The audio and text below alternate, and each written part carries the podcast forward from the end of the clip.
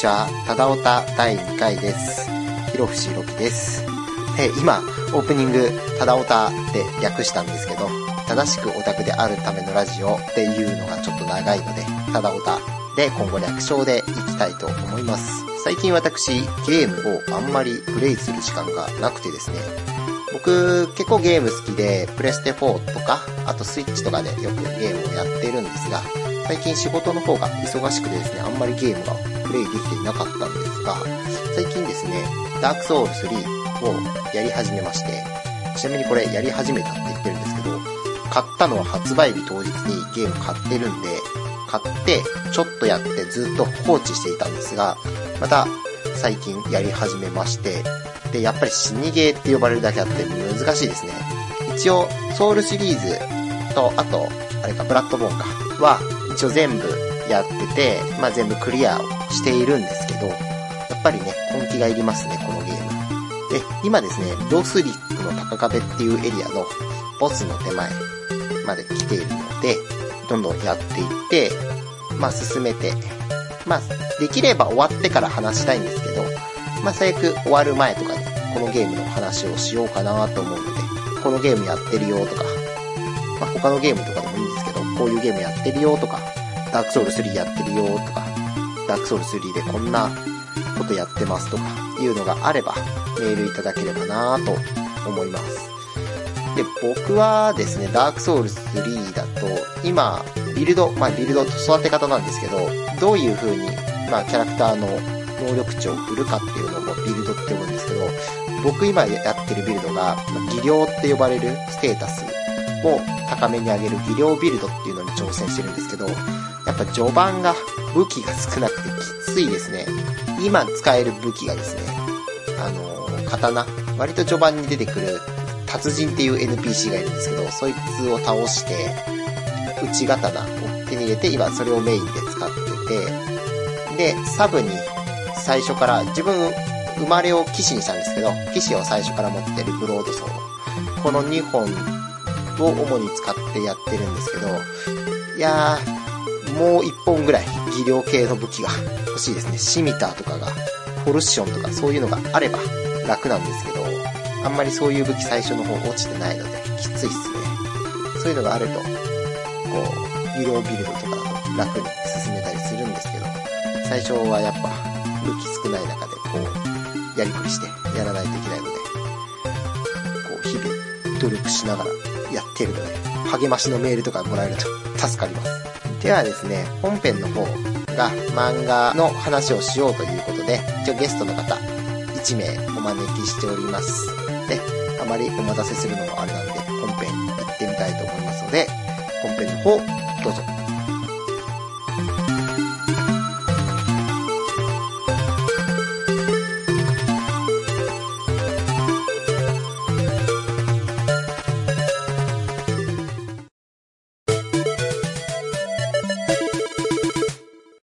じゃあ本編始めようと思います。で、今回は漫画界ということで、おすすめの漫画を紹介したいと思います。で、今回ゲストさんいらっしゃってまして、ゲストはカイトさんです。自己紹介お願いします。はい。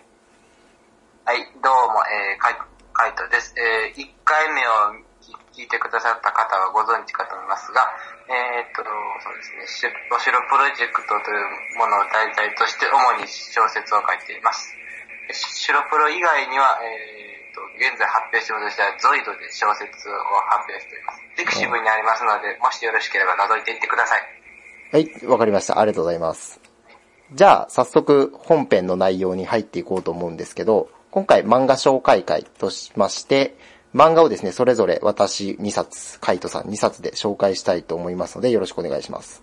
で、まず、まず私の1作目なんですが、紹介したい漫画が、大須賀めぐみさん作画、原作伊坂幸太郎ワルツを紹介したいと思います。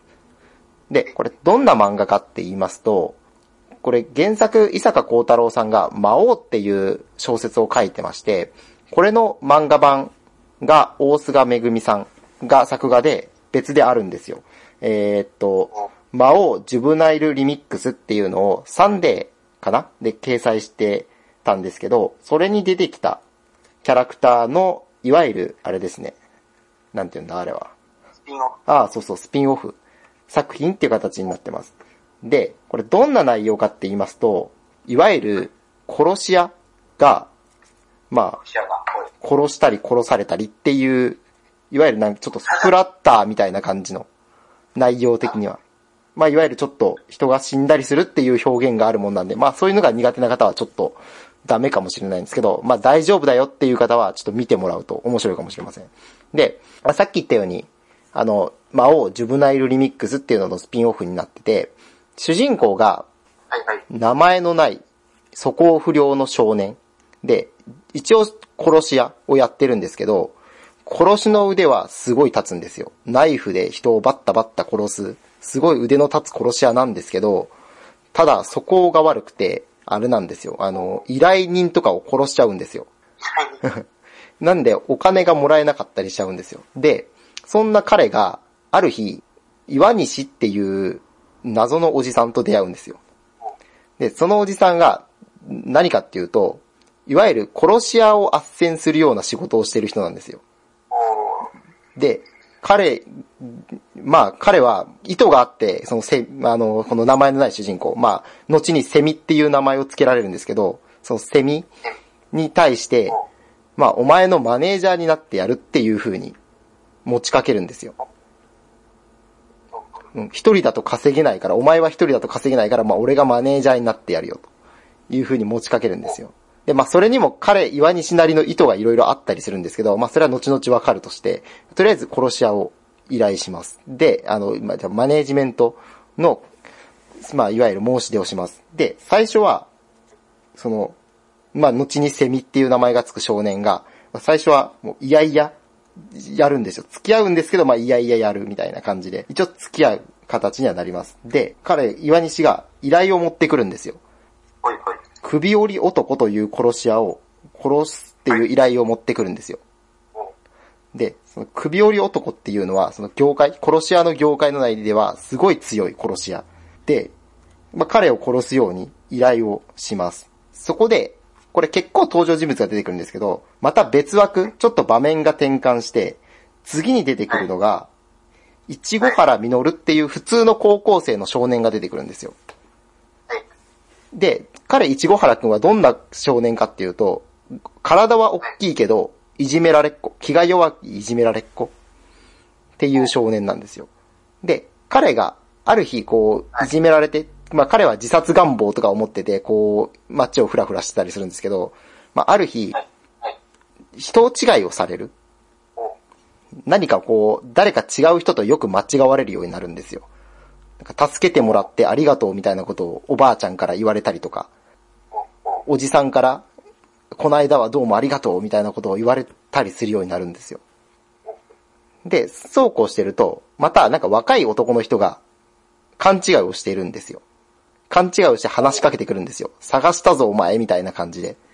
で、実はその若い男が、さっきの岩西とは別のマネージャー、殺し屋のマネージャーなんですよ。で、この市原実くんは誰に間違えられてるかっていうと、首折り男っていう殺し屋と間違えられてるんですよ。で、まあ、その時に市原実くんはそのマネージャーに対して、いや、人違いですよという風な発言をするんですね。まあ、違いますよ。あの、そうしたところ、まあ、そのマネージャーは、お願いをするんですよ。首折り男を連れてくるように言われてるので、なりすましてくれ、と頼まれる。で、頼まれて行ったホテルで、セミと出会う。おで、まあ、セミは、この、首折り男がターゲットなわけなので、市原実くんを殺そうとするんですけど、そこに、また別の殺し屋たち、チクタクっていう殺し屋が出てくるんですけど、そのチクタクは、こう数に物を言わせて殺す、まあ、プロフェッショナルの殺し屋集団なんですけど、で、その三つがこう対峙してどうなるのかっていう話。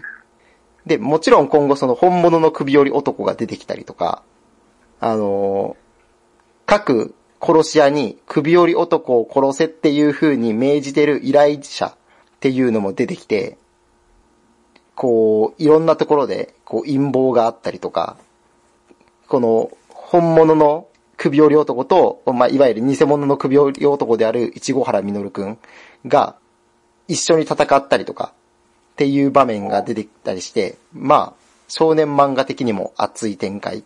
になってきたりする、すごいおすすめの作品。で、これ、どういうところがいいかっていうと、いわゆる、あれなんですよ。ちょっと BL っぽいんですよ、作品の内容が。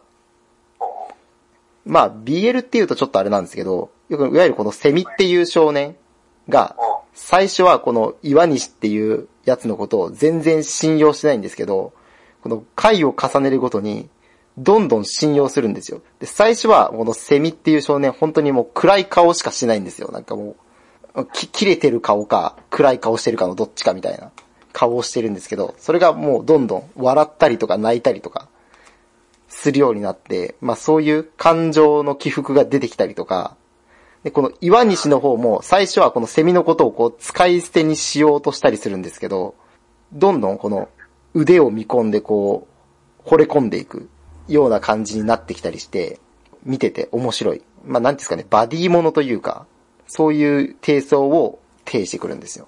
で、こう聞くと女性キャラが全然出てこないんじゃないかって思うかもしれないんですけど、すごい魅力的な女性キャラが出てくるんですよ。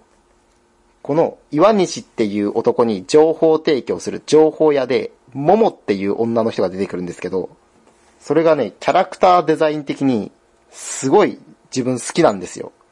色黒で、で、割とこうセクシーな衣装着てて、で、ボッキュンボンなんですよ。これすごい好きで、この、このキャラが。で、なんですかね、まあ、ところどころでちょこちょこ出てくるんですけど、まあ、出てくるとちょっとテンションが上がる。で、ちなみにこれ、全3、えーっと、全6巻になってて、まあ、読みやすい。なんか読みたいなって思った時に、まあ、1時間ぐらいあれば読めちゃう。ような感じの作品なので、すごいおすすめ。で、できれば、これの、なんですかね、元、スピンオフの元になってる、魔王ジュブナイルリミックスっていうのを見ると、もっと楽しめる。まあもちろん見なくても楽しめるけど、見るともっと楽しめる。っていう作品になってます。なので、とてもおすすめ。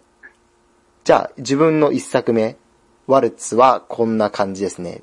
まあ、良ければこう、ググってみたりして、見ると、まあ、絵もすごく綺麗な、大須賀めぐ、大須賀めぐみさん。すごく絵が綺麗な人なんで、まあ、見てみたりするといいかもしれないですね。一応自分の一作目、ワルツはそんな感じです。じゃあ次、カイトさん、なんかはい、紹介していただければ。それでは僕はまず、一作目は、宇宙海賊キャプテンハーロックというものを紹介しお、有名なのが来たね。てですね。でも、松本うん零士、ああ、そうだね。松本零士先生だね。実は見たことがないので、楽しみにしてます。主人公自体と言えるものですね、そうです。タイトルこそなハーロックですけど、一応、はい。科学省の父親を持つの大場正史っていう少年が、謎の生命体に父親が殺されてから、それにたちの復讐のためにハーロックと出会うという。うんうんうん。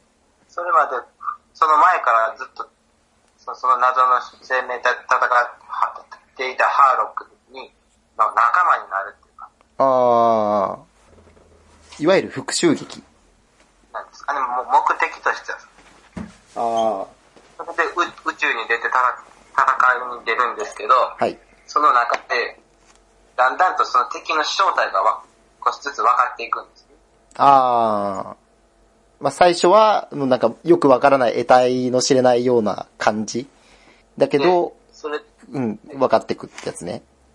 で少しずつさ戦っていくうちに、それが地球人とかなり深い関係があることが分かっていくんです。おーおはい。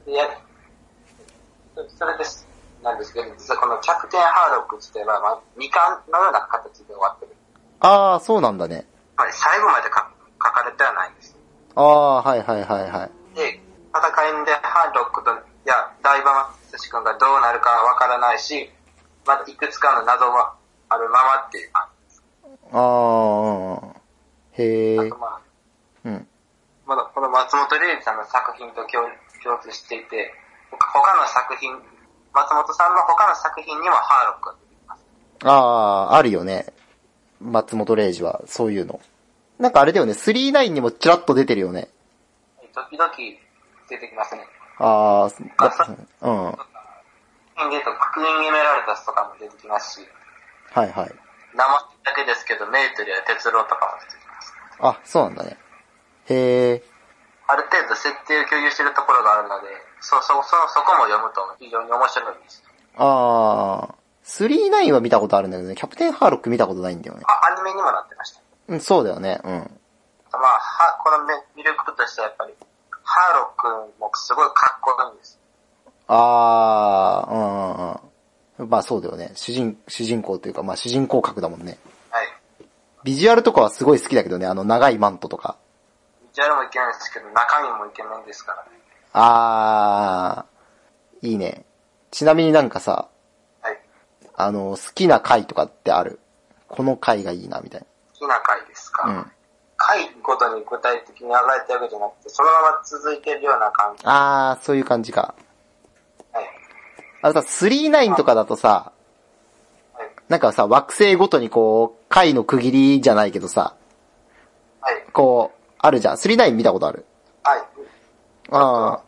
なんか松本零士の作品ってなんかそんな感じなのかなっていう個人的なイメージ。なんか、ヤマトとかもそうだけどさ、そういうイメージがあるんだけど。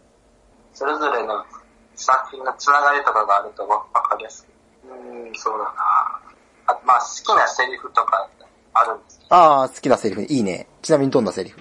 思い出は俺の心の中にしまっておく。ここが一番安全だ。おー、いいね。ちなみにせ、人間も行くうん。あ、いいよ、どうぞ。ごめんなさい。いえ、別に今、今はいいんですけど、どうぞ。ああ、あの、ちなみにそれはハーロックのセリフ？はい、ハーロックのセリフ。ああ、いい、いいね。あの手のキャラはそういうね、名言がね、あるとね、引き立つよね、キャラが。ハーロックの仲間たちもそれぞれ個性が出てるんです。ああ、うん。戦、戦、戦闘の時はみんなかっこいいんですけど、それ以外は、そうですね、なんて言ったらいいかな、同じアパートの住人みたいな感じでのんびりしてるんです。ああ、へえ。ハーロックに、言葉の一つにや、や、やるべき時にやり、やるべきことをやればいいのである。ああ、いいね、深いね。ハーロックたちが乗ってる戦艦なんですか、その、まあ、うん家のようなものだって、家の中でもね、かしこまる必要がない。やるべき時にやるべきことをやればいい。かっこええやん。あとはのんびりしてて構わない。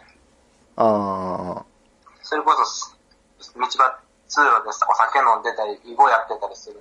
あ、そうなんだね。あそういう意味ではあれだね、なんかちょっとヤマトに通ずるとこあるよね。はい。なんかヤマトもそんな感じや、ちょっとあるもんね。はい。ね、あれなんだったっけ？あのヤマトに出てくるさ、医者の先生。え、なんだったっけ？名前忘れちゃったけど。ハーロックの出てくる医医者の先生もそっくりなんですよね、彼。あー、まあまあまあ、松本零士はまあ割とキャラ書き分けないもんね、あんまりね。割と似てるとこキャラが出たんですよ。あー、まあそうだね。森ゆきとね、あれだね、ね、メーテルとかそっくりだもんね。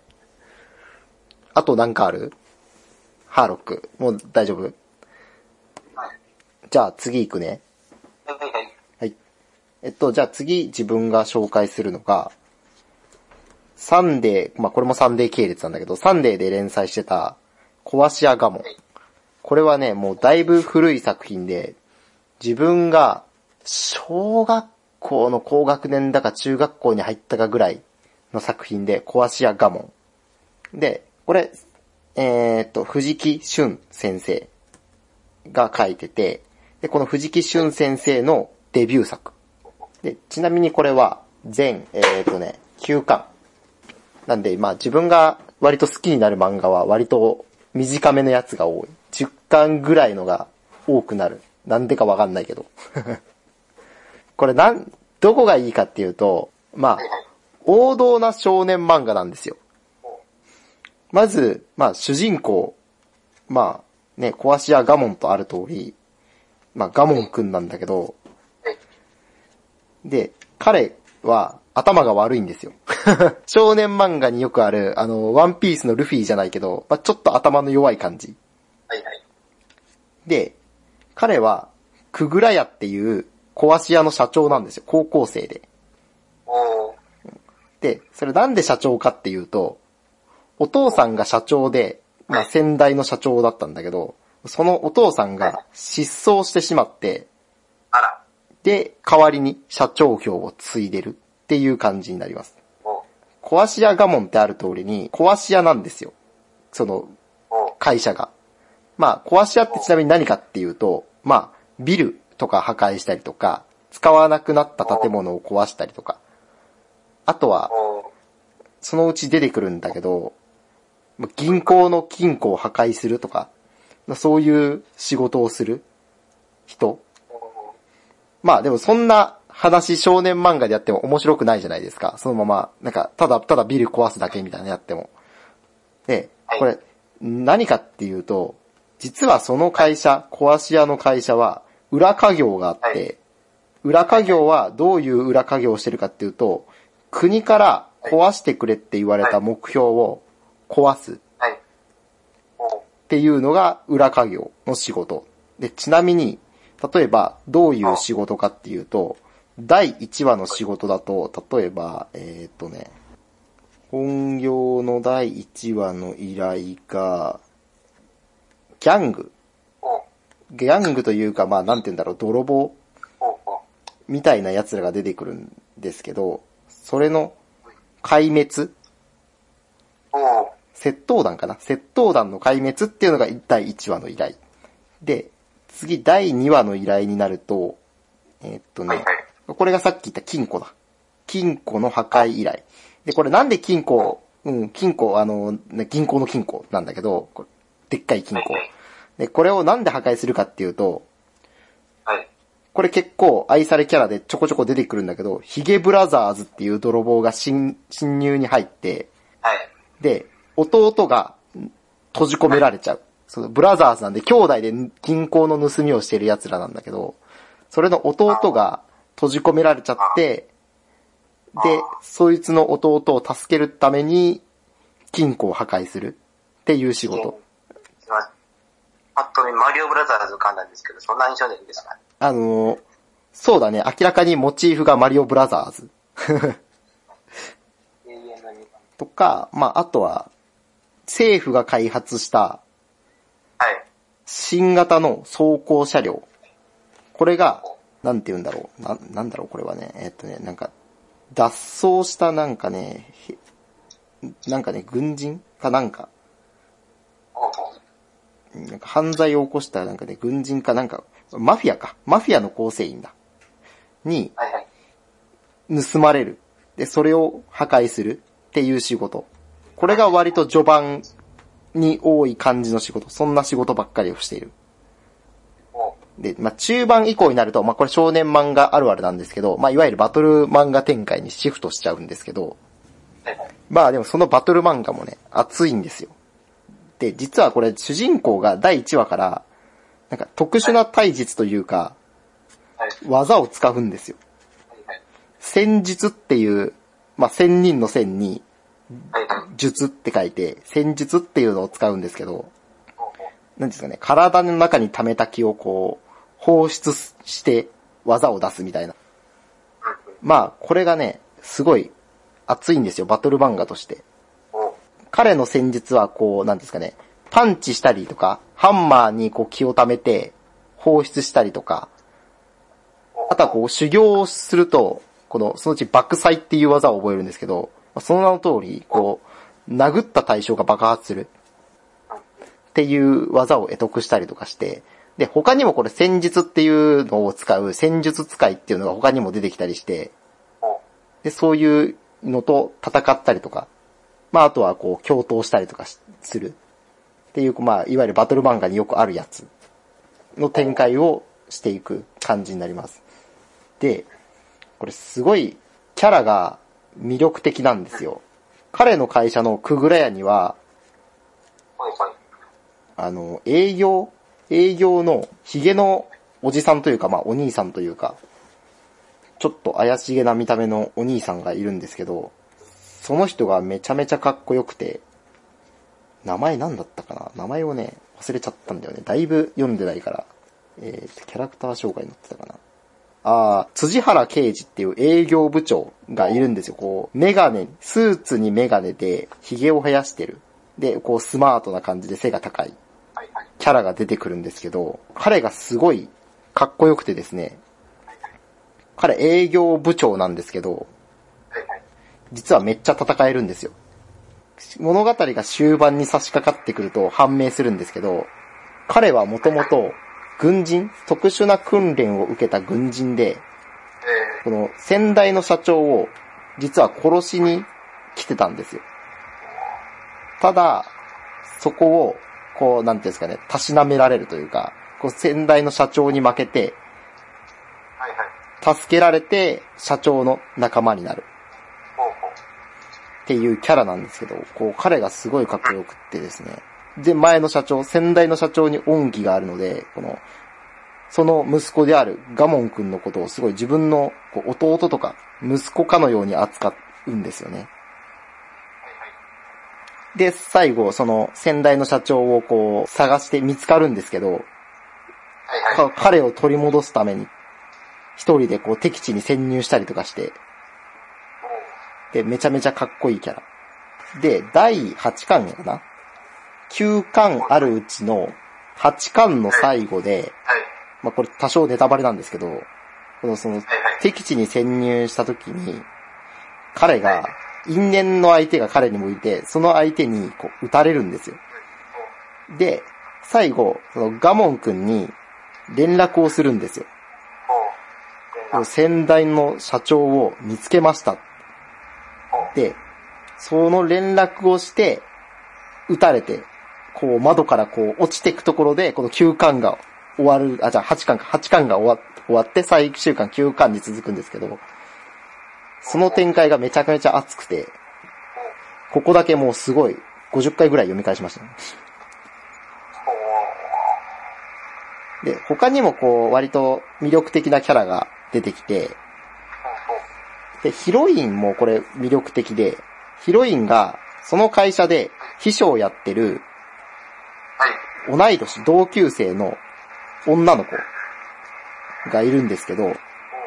その女の子がヒロインで、はい。こう、なんで高校生なのにそんな同級生の会社で働いてるんだとか、いろいろあると思うんですけど、まあそれは後々こう理由があったりするんですけど、すごいクールなんですよね。イメージ的には、あれですね、あの、なんか、綾波レイとかにちょっと近いイメージはありますね。ちょっとショートヘアでクール。こうなんか、経費とかにもめちゃめちゃこうシビア。一応役職としては秘書兼経理。ショック。で、こう彼女もこう働いてる理由がこうあって、彼もこうお父さんが行方不明になってる。で、実はそのお父さんと、この主人公のガモン君のお父さんである先代社長が一緒に仕事をしてて、で、その先代同士が、こう、同じ社長と秘書っていう関係だったので、まあそのまま引き継いでるような形になってる。ただ時系列的には、こう、主人公の父親より、先にヒロインの父親がいなくなってて。その時に、こう、代わりに、経理と秘書の仕事をやり始めてて、すごいこの先代の社長に恩を感じてるんですね、この彼女、ヒロインの彼女も。最初はこの、主人公のガモン君。この最初の方はこの、なんか新米社長みたいな感じの扱いをされてるんですけど、主人公のガモン君が。でそれに関してなんか、割と手厳しいヒロインなんですけど、やってくにつれて、こう、絆が生まれてっていう、まあ、いわゆる王道展開。なんでまあ、すごいね、他にもこう、この会社のメンバーが、割と濃いメンバーがいっぱいいるので、まあ、少年漫画好きな人は、多分全然読んで損はない漫画だと思うので、まあ読んでもらえればなって思います。じゃあ自分一応こんな感じでいいかなと思うんですけど、じゃあ、カイトさん2作目をお願いします。僕の2作目は、はい。も ?SD ガンダムフルカラー劇場っていうんですけど、はい。えー、と元がそのガシャポンとかだった SD ガンダムのフルカラーっていうやつので、それのキャラを描いて、4コマ漫画やってるんですね。はい、あー、はい。で、元がそのコミックスで10 12巻あるんですね。コミックボンボンの方で12巻まである。はい。12年間ぐらい連載してたかなり息の長い作品なんです。へー、すごい長いね。まあ、それこそいろんなモモビルスーツとかガンだからガンダムアジャスが出てくるんですけど、はい。序盤の方はアニメの方にのっとった作品なんですけど、もううんうん後半からオオリオリジナルの要素が出てくる。へえ。まあそういうのはモビルスーツとかで運動会をやったり、クリスマスとかっていう、そうにほのぼの日常的なもの。ああ、まあ4コマだからまあそうだよね。個人的には、はい。あの、4コマと劇場ってつくと、ドラクエの4コマ劇場を思い浮かべるんだけど、はい。知ってる？ふんどし。そうそう、それ、それ。まあ、あんな感じ、テイストとしては。まあよ、こっちの方はそうですね、4コマとは言ってもある程度のテーマで、ちょっとずつと、ちょっとだけ話が続いているみたいな感じだと思う。ああ、はい。キャラクターもいっぱいあって、マイナーなモビルスーツとかも出てくる。へえ。まあ、キャラもいいろいろあるんですけど、そうですね。モビルスーツになんて、何を出してない。まあ、モビルスーツだと、シャア、もう、単体でシャアってキャラなんですけど、いろんなモビルスーツに違いますから。ああ。へえ。それこそザクだ、うんエルブグになズボブグにな。へえ。まあガンダム自体も、まあ、えっと時にガンダム、時にニューガンダム、で、時々 DJ だったりする。ああ。ガンダムをさ、はい。僕は、あのー全く通ってないので、はい。まあ、有名なのしか全然わかんないんだけど、はい。えみ、魅力って、あの、ガンダムの魅力じゃなくて、その漫画の魅力って何なの、ですね。漫画の魅力、うん。まあ、話読んでても面白いですし、はい。あ、このキャラこんな感じのとこもあるなっていうのがわかるんです。あこの作者さんが、ー、はい。漫画の中でも言ってるんですけど、そ、そこまでガンダム自詳しくないっていうような感じになって、あ、そうなんだそうで。すね、独独自のキャラクターみたいな感じになって面白いです。あー、そうなんだ。ただ、それで見てても、そうですね、G ガンダムとかのあたりは、これまんま本編こんな感じじゃないかっていうところもありますから。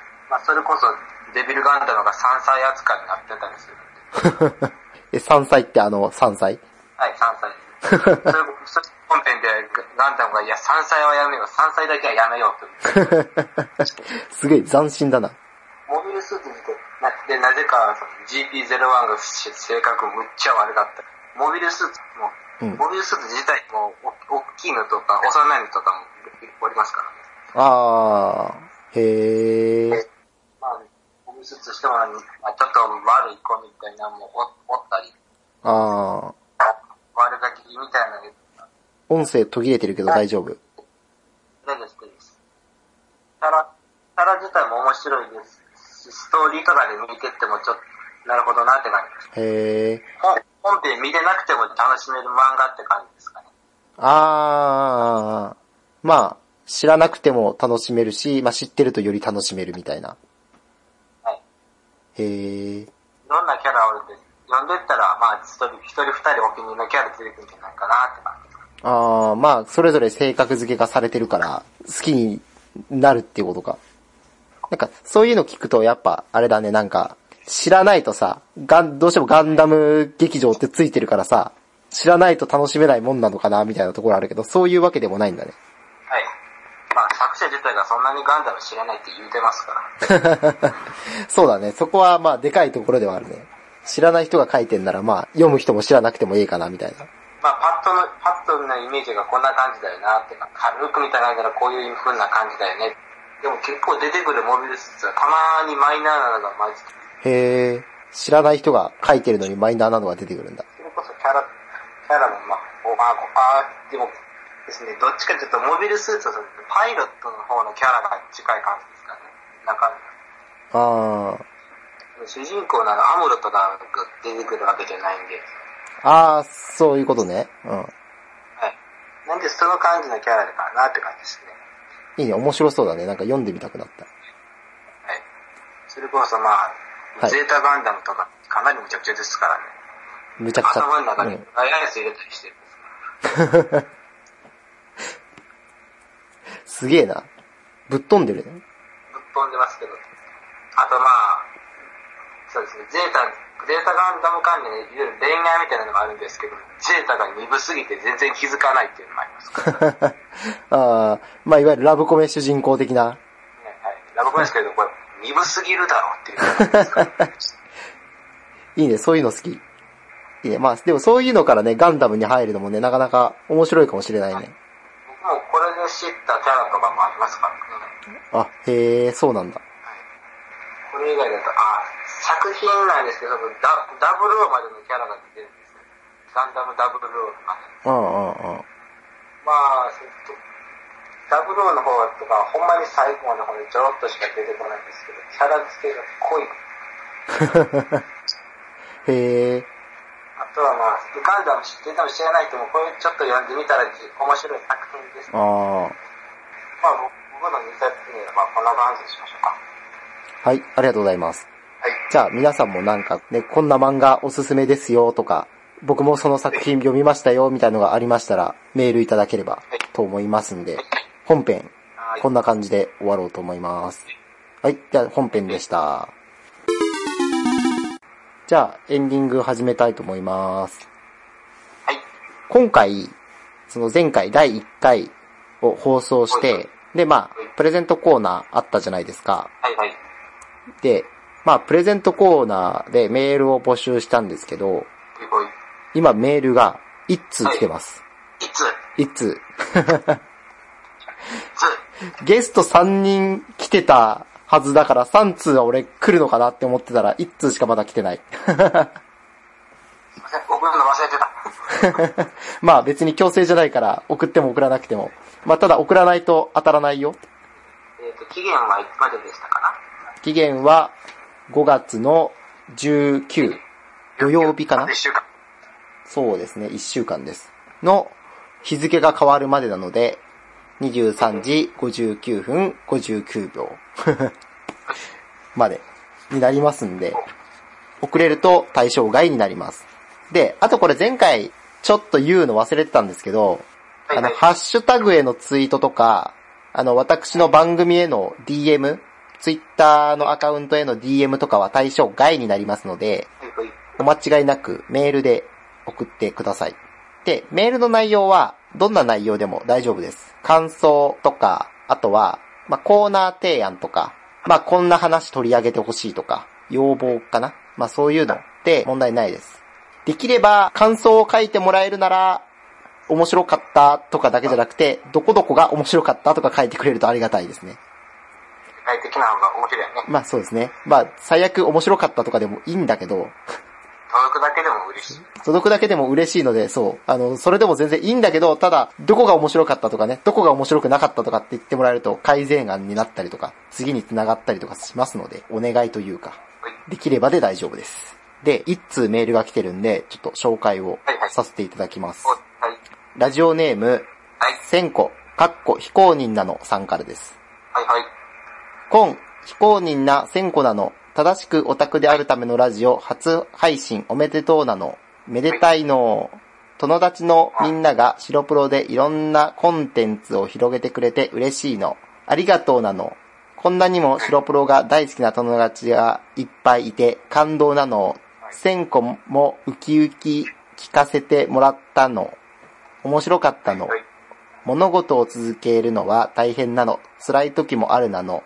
でも、ぜひぜひこれからも楽しく長く長く続いてほしいなの。という風にいただいております。非公認千子さんありがとうございます。いいありがとうございます。で、まあ、これ今のところ非公認千子さん一通です。はい。で、まあこういうのもあれなんですけど、はい。ほぼほぼ身内みたいなもんです。ですね。友達なら、人はいっぱいおるでしょまあそうですね。まあ基本多分友達しか聞いてないと思うんで多分友達しか来ませんけど多分。はい。まあ今後広げていって友達以外にもね、届けばなとは思ってるので、まあね、できればね、皆さんツイッターやってると思うんで、ねリツイートしたりとか、ハッシュタグつけてつぶやいてくれたりしたら、助かるなとは思うので、お願いします。で、ちなみに。これこのまま非公認千子さん一通だと、はい。自動的に非公認千子さんに1万 DMM ポイントが渡ることになりますので、だってか、だって彼、いや、彼女女で盛大な爆死となるのか、それとも他の殿の爆死となるのか。